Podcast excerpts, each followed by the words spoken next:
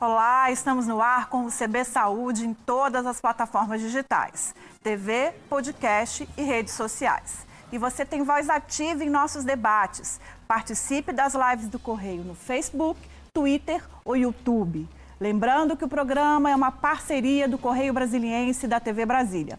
Eu sou Carmen Souza e aqui comigo a infectologista Ana Helena Germoglio. Muito bem-vinda ao CB Saúde, doutora Ana. Obrigada, Carmen. Que bom que deu certo dessa vez, né? Deu certo. doutora Ana, estamos fechando aí o mês de julho, né? Um cenário aí de seis meses de vacinação da Covid-19, né? Da população ali em geral. Começamos pelos idosos com mais de 80 anos. E, ao mesmo tempo, também um cenário em que a variante Delta parece que chegou e chegou de vez na, na cidade. Quero começar a nossa conversa aqui, a senhora fazendo uma avaliação desse cenário. O que está por vir? Então, Carmen, a gente tem, assim, desde que as vacinas começaram a ser aplicadas, no começo do ano, é visível para quem, pra, principalmente para nós que trabalhamos em serviço de saúde, que o público nosso mudou muito, né? Então, aquele público inicialmente de idosos, cheio de comorbidades, ele mudou completamente o perfil, principalmente de UTI, e agora se torna um público jovem, né? É, principalmente jovem na, na faixa de 40, 30 e poucos anos, e agora, né, na ine... foi invariável, né? Chegou a, a, foi inevitável, chegou a variante Delta, né? Então a gente está vendo que esses pacientes que a gente recebe, que já tem ou confirmado ou que são suspeitas de que são portadores da variante Delta, eles também têm um comportamento diferente. Esses pacientes são mais têm um, um, um, tempo menor de adoecimento. Então isso preocupa a gente também, até pelo modo também que a gente sabe né, de como que essa variante se comporta, como que ela é, é tem uma infectividade maior, né, ela tem uma abrangência maior e com base é, tanto no percentual de vacinação de outros países, principalmente da Europa e nos Estados Unidos, que já tem mais de 50% da população vacinada, mas que tem uma incidência muito grande de novos casos, né? então a gente sabe que isso deve acontecer com a gente também. Só que, infelizmente, o percentual de vacinação nosso é é muito, muito pequeno quando comparado à Europa e Estados Unidos, por exemplo. Então a gente deve ter né, um aumento de, infelizmente, a gente deve ter um aumento de casos ah, bem expressivo na, nas próximas semanas. A senhora disse aí que é um tempo de adoecimento menor. O que isso significa? Significa que, a, que o infectado pela nova variante, pela Delta, a doença, a Covid, fica mais grave num período mais curto, é isso? Eles chegam mais é, adoecidos em situação, situação mais crítica no hospital? É, em, em tese seria isso mesmo. A gente sabe que é, os pacientes que têm a, a, a, variante Delta, eles se tornam transmissíveis ah, antes de, dos outros, né? Então, se os outros pacientes, outras variantes, eles se tornavam transmissíveis com dois, três dias antes de iniciar os sintomas, quem tem variante Delta se torna transmissível mais ou menos quatro dias antes. Então, antes de iniciar os meus sintomas, eu já estou transmitindo. Às vezes a gente é, é, releva um pouco, né, em, coloca em segundo plano as medidas não farmacológicas. Então, se eu não estou sentindo nada, às vezes eu me cuido menos. Né? E além disso, a gente já sabe que esses pacientes, eles têm uma carga viral muito grande. Ele, ele, ele expele muito mais vírus do que quando comparado com outras variantes. Então, se a gente comparar a Delta com a variante inicial, né, de dezembro do ano passado lá na China, ele é 100%, 100 mais infecciosa. Se a gente comparar com a P1, que já causou muito estrago aqui em Brasília ah, no início do ano, ela é cerca de 30, 35% mais infecciosa do que a P1, que já fez, que já deu muito trabalho para a gente. Então, a, a, nossa perspectiva é que esse paciente ele chegue, uh, está chegando mais precoce ao hospital. Antes, os pacientes chegavam com 10, 15 dias pós início de sintomas. E esses pacientes já estão chegando com 5, 6 dias pós de sintomas. Então, assim, tem pouco tempo para a gente se preparar. A gente vai ver uma curva aumentando de casos e, obviamente, em pouco tempo, a demanda hospitalar vai aumentar também. Nesse cenário, a gente pode imaginar ou pensar que, que a gente vai ter um aumento significativo no número de mortes? Digo isso porque em outros países, e aí a Europa, o que tem se observado é um aumento de casos, mas que não no mesmo ritmo um aumento de óbitos. É, Podemos dizer que essa variante é menos letal? Olha, na Europa e nos Estados Unidos, né, a gente está vendo um aumento absurdo de casos, né, mas não acompanhado de um aumento de mortes. Isso mostra para a gente que a vacina funciona. Né? Essas vacinas que são aplicadas, ah, e também as aplicadas aqui no Brasil, elas funcionam sim, tem um pouquinho menos de efetividade, mas funciona. A diferença é que a Europa e Estados Unidos tem mais de 50% da população vacinada e nós não temos nem 20% da nossa população vacinada. Então, muito provavelmente, a gente vai ter aumento de casos seguido uh, de, muito de perto do aumento de óbitos. Mas, em contrapartida, né, como a gente já tem grande parte, quase 100% da nossa população idosa e das, das pessoas que têm comorbidades, que já estão vacinadas, então talvez né, esse, esse, essa demanda hospitalar não seja tão grande né, como a gente viu é, no começo do ano. Mas que a gente vai ter sim um aumento de casos, isso vai ser inevitável. Eu acho que um ponto que também é importante ressaltar é que as outras variantes da, da, do coronavírus também matam e matam muito, né? Esse mês a gente é, é, completa também quatro meses da primeira morte no Distrito Federal. Em quatro meses foram mais de 8 mil, 8.700 óbitos, né? São 2.200 óbitos por mês, é muita gente, assim. Ou seja, é, é a Delta é, é preocupante, mas as outras também são todas as variantes elas se tornam preocupantes, né? Então a gente já tem quatro variantes que são consideradas variantes de preocupação. Então, se elas são consideradas variantes de preocupação, é porque ela tem um quê a mais. Então, alta transmissibilidade, uma resposta inefetiva de vacina ou do sistema imunológico. E a P1 que a gente teve aqui, ela foi responsável por um grande, uma grande quantidade de óbitos. E a gente normalizar né, mil óbitos, 1.500, 2.000, 2.000 óbitos ah, de uma única doença no mesmo dia é quase que um crime. Né? Então, não, tem, não temos outra medida por enquanto, a não ser as medidas não farmacológicas, e acelerar as vacinas. Né? Fora isso, nós vamos continuar normalizando mil, mil e quinhentos óbitos todo dia. Né? Isso é quase que um crime. Não é normal, né? Não pode. Não pode. Normal. Isso a gente não pode é, trazer isso para o nosso normal. A gente tem que voltar para o normal de antes da pandemia. É, doutora Ana Helena, é, e aí a senhora falou um pouco do perfil né, do, do, paciente que chega no hospital, que é um paciente com uma gravidade um pouco mais rápida, e a gente tem percebido também o movimento de que os mais jovens estão chegando né, mais aos hospitais, até pela a vacinação dos idosos. Mas a minha pergunta é no sentido do movimento de vacinação agora dos jovens, né?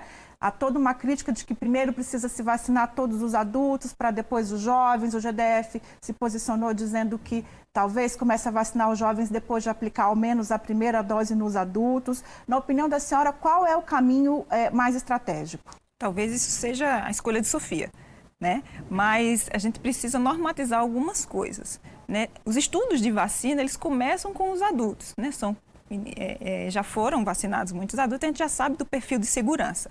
Já tem várias vacinas, várias plataformas que mostram também uma segurança em relação à aplicação em adolescentes e até em crianças maiores. É, mas no Brasil, somente a Pfizer que fez a solicitação de aplicação de vacina para essa faixa etária. Né? A gente não pode estender essa liberação para as outras farmacêuticas, a menos que elas solicitem também e mostrem seus dados de segurança. Né? É importante vacinar essa faixa etária, é, mas a gente já sabe que esse é um tipo de doença que não tem tanta gravidade né, em adolescentes e em crianças maiores. Né? Então, é importante também que a gente vacine primeiro os adultos, tome as duas, eles tomem as duas doses, porque a gente sabe que, principalmente para a variante Delta, a efetividade ela é maior e muito maior né, quando se toma as duas doses de vacina, ou no caso a Janssen, que é plataforma única, né, mas quando se está completamente imunizado, para depois a gente avançar a vacina para esse público mais jovem. Até porque a gente sabe que eles não são é, uma grande fonte de preocupação em relação a casos graves e óbitos. A, a, o raciocínio da vacina né, em adolescentes e em crianças, no final das contas, se torna a redução da circulação viral. Né? E isso é como se fosse o bônus da vacina, porque a vacina nasceu para a gente não morrer da doença.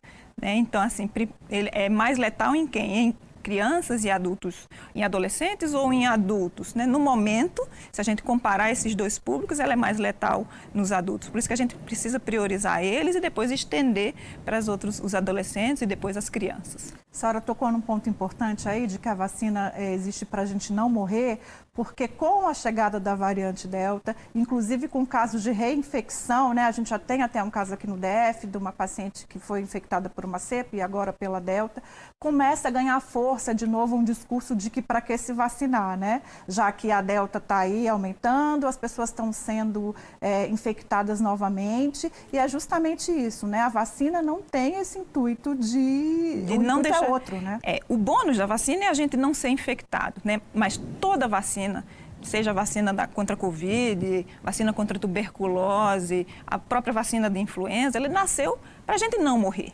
Né? Em segundo plano, né, vem o bônus dela, que é reduzir a circulação, circulação, viral. E isso a gente vai conseguir quando a gente tiver um percentual de população vacinado muito maior do que o que a gente tem agora. Mas o que a gente precisa é que as pessoas não, não tenham os casos graves da doença, não sobrelotem é, é, as unidades de saúde públicas e privadas e, claro, que não tenham um desfecho letal aí. Né? Depois que a gente já conseguir vacinar muita gente, aí sim a gente vai ter redução da carga da, da, circulação viral e muito provavelmente vai se tornar uma doença endêmica, como a gente tem a, a influenza. Né? Quantas vezes a gente vai precisar vacinar, a gente ainda não sabe. Né? Mas sim, ela deve se tornar uma doença endêmica e a gente deve reduzir é, drasticamente a quantidade de óbitos. Né? Mais para frente teremos óbitos ainda por Covid, sim, da mesma forma como a gente tem óbitos por influenza, da gripe. Né? Mas vai se tornar, é, muito provavelmente, uma doença endêmica e controlada, se Deus quiser. Né? E lá na ponta, a senhora, eu sei que a senhora atua aí na UTI, UTI inclusive de hospitais públicos no Agarram, lá na ponta a senhora, imagino, já percebe uma redução de óbitos com relação ao coronavírus a gente percebe sim uma redução de óbito, mas principalmente a gente percebe a mudança do público que a gente tem. Né? Não temos mais os idosos com comorbidades, a gente está tendo público novo que não se vacinou. E pasme, a gente também está tendo pessoas que se recusaram a vacinar também. Né? É, agora mesmo eu tenho paciente, pacientes que se recusaram a vacinar, que estão na UTI, né? E, inevitavelmente, esse paciente é um paciente que pode contaminar outras pessoas também. Né? Então, que se gente... vacinaram, né? Infelizmente que se vacinaram, né?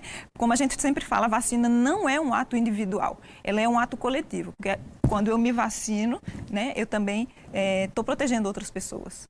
A senhora falou há pouco, eu acho que casa um pouco com o que a gente terminou de falar, sobre a importância de completar o ciclo da vacinação. Né? Tem um movimento que a gente já sabe de não aplicação da segunda dose, de não receber a segunda dose, como tem, infelizmente, movimento, inclusive, de não se vacinar mas a minha pergunta é no sentido de reduzir, né, que é um assunto que ficou muito forte a partir da semana passada, até com, o posicionamento do ministro da Saúde, de reduzir o intervalo de aplicação da segunda dose. Temos condições para fazer isso? É a melhor estratégia?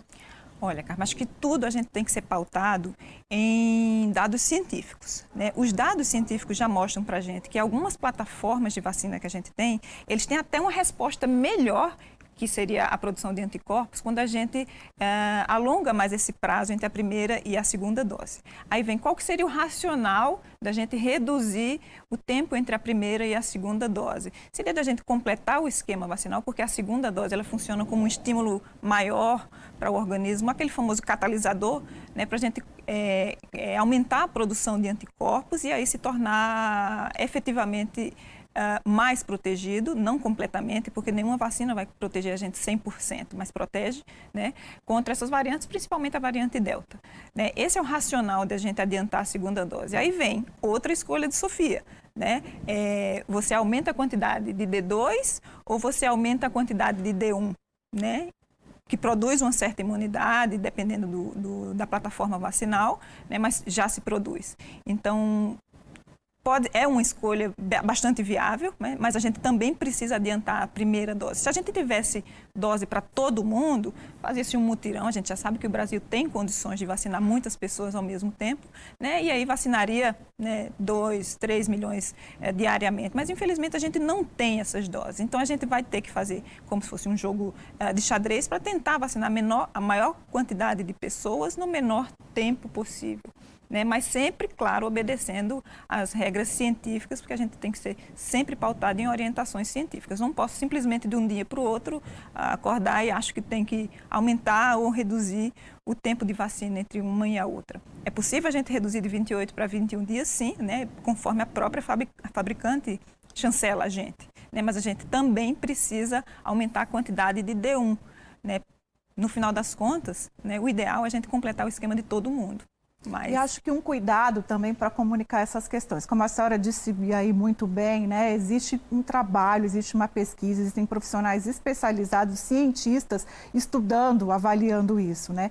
Quando se começa a falar assim, vou fazer, vai ser quando? Semana que vem? Não, agora vamos esperar, vamos ver. Aí começa uma pressão ali do, de um público específico, de um estado, de uma unidade da federação. É essa informação que vem meio é, pela metade ou truncada, de que forma a senhora acredita que isso pode comprometer é, a confiança das pessoas na vacinação, a adesão vacinal? Então, quando a gente trabalha, eu trabalho em controle de infecção, né, juntamente com o pessoal da segurança do paciente. Uma das metas internacionais de segurança do paciente, e nesse caso a população é o nosso paciente, então uma das metas internacionais é a comunicação efetiva. Então eu tenho que falar o que eu preciso falar de forma clara e objetiva, mas que, que eu me faça entender por qualquer tipo de população, né? seja os, os mais letrados até os analfabetos. Né? Então, quanto mais efetiva a minha comunicação para eu me, eu me tornar né, entendível, é melhor. E cada vez que eu tenho essa informação, ah, hoje eu vou vacinar com 28 dias, amanhã vou vacinar com 21, vou vacinar adolescente, não, já não vou mais. E, e muda muito. E essas informações hoje, elas são é, né, imediatamente transmitidas pela, pelas redes sociais, pela internet. Então, acaba que a gente gera mais dúvidas do que é, certezas. E isso faz com que a gente gere desconfiança sobre todo o processo, não somente sobre aquela indicação, mas sobre todo o processo. Ele vai gerar desconfiança, desde a sua informação até da minha conduta. Né? E isso só vai atrapalhar todo mundo. Então, quanto mais comunicação efetiva a gente tiver no, no, em qualquer é, parte que, que fala a respeito da pandemia é muito melhor para todo mundo, para a população, tanto para a gente que trabalha atendimento, atendendo diretamente a população. Porque tem casa, coisa maluca que a gente escuta, a gente não sabe de onde o povo inventa, né? Mas são informações truncadas, né? Que acaba que atrapalha, atrapalha o serviço de todo mundo. E o mais, é, é, o, quem vai sofrer mais nisso tudo vai ser o paciente, com é certeza. Paciente. Nessa linha, inclusive, de informações trocadas e de disseminação assim sem controle, o que tem surgido aí nos últimos dias e está relacionado à variante Delta, é primeiro que há uma suspeita aí de que os casos aumentaram por conta de um surto no hospital, né? Então tem um movimento aí de que o hospital deixou de ser um ambiente seguro para é, é, ir no momento de pandemia. E aí aquele movimento que as pessoas estavam é, é começando a romper, assim, de deixar de se consultar com medo de ser infectado. Eu recebi algumas coisas nesse sentido. Se no hospital eu não estou protegido, quem vai estar? Tá? É, a senhora acha que isso pode é, dificultar e atrapalhar de novo é, o que já, os médicos já vinham dizendo assim, voltem a se consultar, voltem a cuidar de outras doenças, doenças crônicas, é, pensando inclusive no desdobramento desse, desse ato que ficou aí de cuidados? Então, o que a gente viu ao longo desse um ano e meio, né, que muitas doenças crônicas elas foram renegadas. Né? Então, eu atendo muito paciente com HIV no consultório. Né? E esses pacientes, muitos deles deixaram de fazer exames, deixaram até de se consultar né, por medo de pegar doença. Então, pode realmente acontecer né, de, desse disse-me disse, né, de, de, o hospital não ser mais seguro, né, de acontecer uma um piora desse ciclo de atendimento. Né? Mas a gente não pode é, acreditar nos disse-me disse. Né? Cada paciente, se tem a sua doença crônica, precisa fazer o seu acompanhamento também cronicamente que outras doenças são tão importantes de se cuidar quanto a Covid-19. E matam tanto quanto, ou até mais, quanto a própria Covid. Né? Porque a gente sabe que a mortalidade da Covid ela é pequena. O problema é que ela pega muitas pessoas é, de forma muito rápida. E é o que caracteriza, inclusive, uma pandemia. Justamente isso, é uma crise sanitária porque é novo nesse caso e, e há um descontrole. Né? É, se, a, se, a, gente diluísse o atendimento de Covid ao longo de 10 anos, seria fácil atender tanta gente, né? Mas como a gente tem que atender muitas pessoas né, em um mês, dois meses, então é isso que acontece, a sobrelota, é por isso que acontece a sobrelotação do nosso serviço de saúde. E por melhor que a gente seja, né, a gente não, não consegue atender tanta gente junta. Doutora Ana Helena, a gente vai fazer um pequeno intervalo e voltamos daqui a pouquinho. Um minuto e a gente volta com mais CB Saúde, que hoje recebe a infectologista Ana Helena Germoglio. Não sai daí não que a gente está voltando.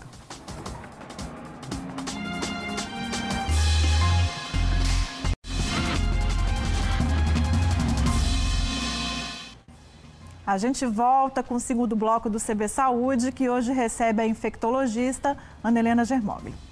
Doutora Helena, é, queria começar esse bloco falando um pouco o que eu disse lá no começo, assim, dos seis meses de vacinação completamos é, no Distrito Federal.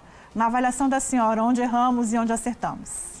Olha, eu acho que assim, a gente tem muita coisa para consertar, mas a gente não pode deixar de citar os profissionais de saúde, não eu, né, mas o pessoal que está lá na vacinação. A gente teve muito profissional que foi voluntário, dentista, técnico de enfermagem, ah, o pessoal da enfermagem como um todo, né, que estão fazendo hora extra, que não pode tirar férias, né, que está dobrando carga horária para conseguir vacinar. Então, se a gente teve um acerto, foi de colocar esses profissionais ah, na linha de frente de, de vacinação, porque só eles que sabem como é sofrido coordenar isso daí, principalmente quando tanta gente se acha com tanto direito, né, ou de furar fila, ou de ser mais prioridade do que outras pessoas. Todo mundo tem o seu bom motivo para se tornar prioridade ou por querer se vacinar porque precisa viajar, por exemplo. Mas, enfim, eles que sabem o dobrado que eles cortam. Então, se a gente teve um grande acerto, né, foi de colocar esses profissionais na, na linha de frente de vacinação. E os erros? Ah, a gente também tem muita coisa que precisa consertar, a gente sabe. Né? Agora a gente sabe que tem essa grande confusão da vacina com agendamento, sem agendamento. Então, se a gente puder, é, pudesse voltar atrás, né? Primeiro que a gente tem a listagem de prioridades. Né, do, do, Programa Nacional de Imunização. E, infelizmente, todo mundo se acha né, mais prioritário do que outras pessoas, porque todo tem seu bom motivo para se achar. E a gente até entende. Né? Mas, quando a gente fala de saúde pública, a gente não pode simplesmente começar a criar prioridades né, e acabar de fortalecer classes que têm vozes políticas ou que têm mais representatividade em detrimento a outras. Né? Então a gente não pode começar, como a gente viu que aconteceu, né, que se criaram prior, grupos prioritários, né, e talvez por isso a gente tenha atrasado aqui a, a, vacinação em relação à idade quando a gente compara com outros estados, né? E talvez outra coisa que a gente poderia melhorar é a questão do agendamento. Mesmo que você não tenha agendamento, como várias cidades não têm agendamento, mas a gente pode ordenar a vacinação, seja por ordem alfabética, por idade, por gênero, enfim. A gente pode criar vários mecanismos para facilitar o acesso da população e evitar com que as pessoas fiquem horas lá na fila, como a gente tem visto, né? Tanto agora quanto no início da vacinação a gente viu que muitos idosos ficaram horas na fila se vacinando, até que depois ah, se corrigiu também. Né? Então, se tem alguns pontos, esses são, acho que, os grandes pontos chaves. Né? A gente atrasou um pouco em relação às outras cidades, a, questão de idade, né, porque aqui a gente viu que foram criados uh, vários grupos prioritários. Né, infelizmente, talvez isso tenha uh, uh, deixado a gente um pouco mais para trás quando a gente se compara com outras cidades nessa perspectiva de olhar para trás e ver o que deu certo e o que deu errado, e aí entrando a variante Delta, é, o que tem acontecido em outros países também é, podem ser fontes de aprendizagem para esse desafio que a gente começa a enfrentar agora com essa variante mais infecciosa, né? Não só pode, como deve. Né? A gente já sabe o que vai acontecer. Né? A gente tem o exemplo da Europa, a gente tem o, exemplo dos Estados Unidos e a gente sabe né, que a gente vai, vai, já chegou a variante Delta aqui, ela já é é considerada de transmissão comunitária, né? Só que nós não temos nem a metade da população vacinada do que os outros países da Europa e dos Estados Unidos têm. Então a gente sabe que a gente vai ter uma demanda muito maior por atendimento e, para isso a gente precisa se preparar. Então quando a gente fala em pandemia, né, a gente tem é, é, essa benesse de saber o que é está acontecendo nos outros países para poder tentar é, aliviar um pouco a nossa barra. Então a gente tem que andar sempre alguns passos à frente. Então se eu já sei que minha população vai ter um aumento de casos, eu tenho que estar preparada para receber essa demanda aqui, seja público ou privado. E repensar práticas, né? Aqui e lá, lá eles estão repensando. Não à toa anunciaram aí os Estados Unidos, por exemplo, a orientação de, de usar máscara, né? Repensar práticas no momento de pandemia é muito bem-vindo. Repensar práticas e repensar flexibilizações. Né? Todo mundo já está cansado, eu estou cansada de trabalhar, vocês estão cansados de só falar de Covid, a população também está cansada. Né? Mas se a gente não estimula a população a, a manter as medidas não farmacológicas e a, e a vacinar, né? e a gente cada vez mais a gente aumenta flexibilizações, sendo que a gente sabe que está com uma variante de alta transmissibilidade, né, a gente vai ver o mesmo filme que a gente viu no começo do ano de superlotação, né, de pessoas morrendo sem vaga de UTI. Né? Então, se a gente não repensa essas práticas, repensar faz parte da nossa vida, né? É uma, é uma questão de aprendizado. Então, tudo tem que ser repensado, inclusive essas flexibilizações, essas orientações de vacina, né? esses eventos é, que estão sendo cada vez mais permissivos. E os primeiros sinais aí são sinais que chamam a atenção, né? A gente tem três mortes confirmadas aí relacionadas à variante Delta.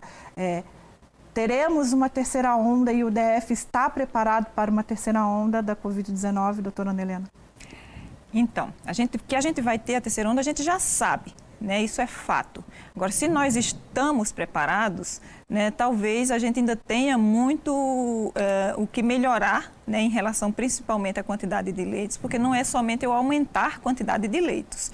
Eu posso muito bem criar leitos de UTI, mas eu não crio RH de uma hora para outra. Né? Uma UTI não se faz somente com leitos, se faz também com profissionais. E capacitar esses profissionais é difícil. A gente já teve um ano e meio né, é, de aprendizado em relação à UTI, mas a gente sabe né, do que esses pacientes precisam. Então, insumo é muito importante a gente já estar abastecido em relação ao insumo. Né? E desde que a gente ah, ah, começou a pandemia, né, vários eh, hospitais têm relatado a dificuldade de aquisição de insumo, né, seja aqui em Brasília, no Brasil e no mundo todo. Então, a gente precisa estar preparado para a terceira onda que vai vir, inevitavelmente, ela vai chegar, a gente vai ter um aumento do número de casos e vai ter demanda. Então, a gente precisa melhorar nossos insumos para que a gente possa atender o nosso paciente bem, seja o paciente público ou o paciente privado. Mas nenhum paciente ele deve morrer por falta de insumo ou por falta de leito. Morrer pela gravidade da doença é uma coisa, né? agora morrer por desassistência né, é uma coisa que é criminosa que a gente não pode deixar acontecer. Tem mais de um ano e meio de pandemia aí, voltamos ao começo do nosso bloco assim, a aprender com o que já aconteceu. Né? espero que a gente tenha aprendido. Né? Em relação às práticas de atendimento ao paciente, muita coisa mudou né, desde o começo da pandemia. Mas a gente já sabe o que, que esse paciente precisa, a gente já sabe dos insumos que esse paciente precisa. Né? Então, como a gente já sabe que a gente vai ter um aumento de demanda, a gente precisa estar preparado. Né? Não é uma pandemia nova que está acontecendo.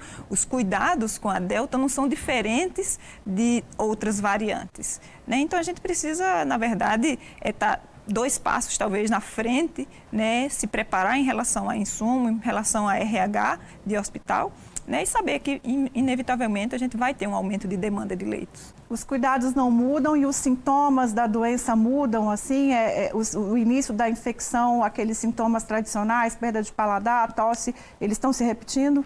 Os cuidados não mudam, os sintomas não mudam, as orientações não mudam desde o começo da pandemia. Algumas coisas que mudaram em relação ao isolamento e tudo, mas não mudaram ah, do mês passado para cá, não mudaram de setembro para cá, por exemplo. Então, as orientações de vacinar, a orientação de distanciamento, de uso de máscaras, né, de local ventilado, elas não mudam. Né? O que muda é a coragem das pessoas de, de não seguir mais a, a, as orientações uh, científicas. Né? É mais fácil a gente acreditar e fazer o que se acha mais fácil, né? porque seguir regras às vezes se torna muito difícil. Uma, e uma regra tão complicada quanto essa de uso de máscara, de distanciamento, para nós latinos talvez seja mais, mais complicado. complicado. Doutora Ana Helena, nosso estamos acabando, estamos no finzinho, mas eu gostaria de terminar é, com uma perspectiva, uma avaliação da senhora de lá na frente, teremos um 2022 mais tranquilo, pensando no ritmo de vacinação? Será que é, estamos começando a chegar mais próximos aí de, dessa pandemia é, se enfraquecer? A gente tem uma perspectiva de receber milhares de doses agora no próximo mês, de agosto. Né? Então a gente acredita, a gente tem que ter fé né, que nós vamos conseguir vacinar a maior parte possível da população até o final do ano, né? E se todos fizerem a sua parte, tanto os gestores quanto nós da população, né, nós da área de saúde, e vocês da imprensa também nos ajudando a divulgar as orientações corretas. Se todos fizerem a sua parte, com certeza 2022 vai ser bem melhor. Dias melhores virão, Se vamos Deus acreditar. quiser. Muito obrigada pela sua participação no CB Saúde. Quero agradecer a sua participação e o seu trabalho, porque sei que você está ali na linha de frente É. no combate à Covid-19. Eu que agradeço, foi um prazer imenso. Meu também.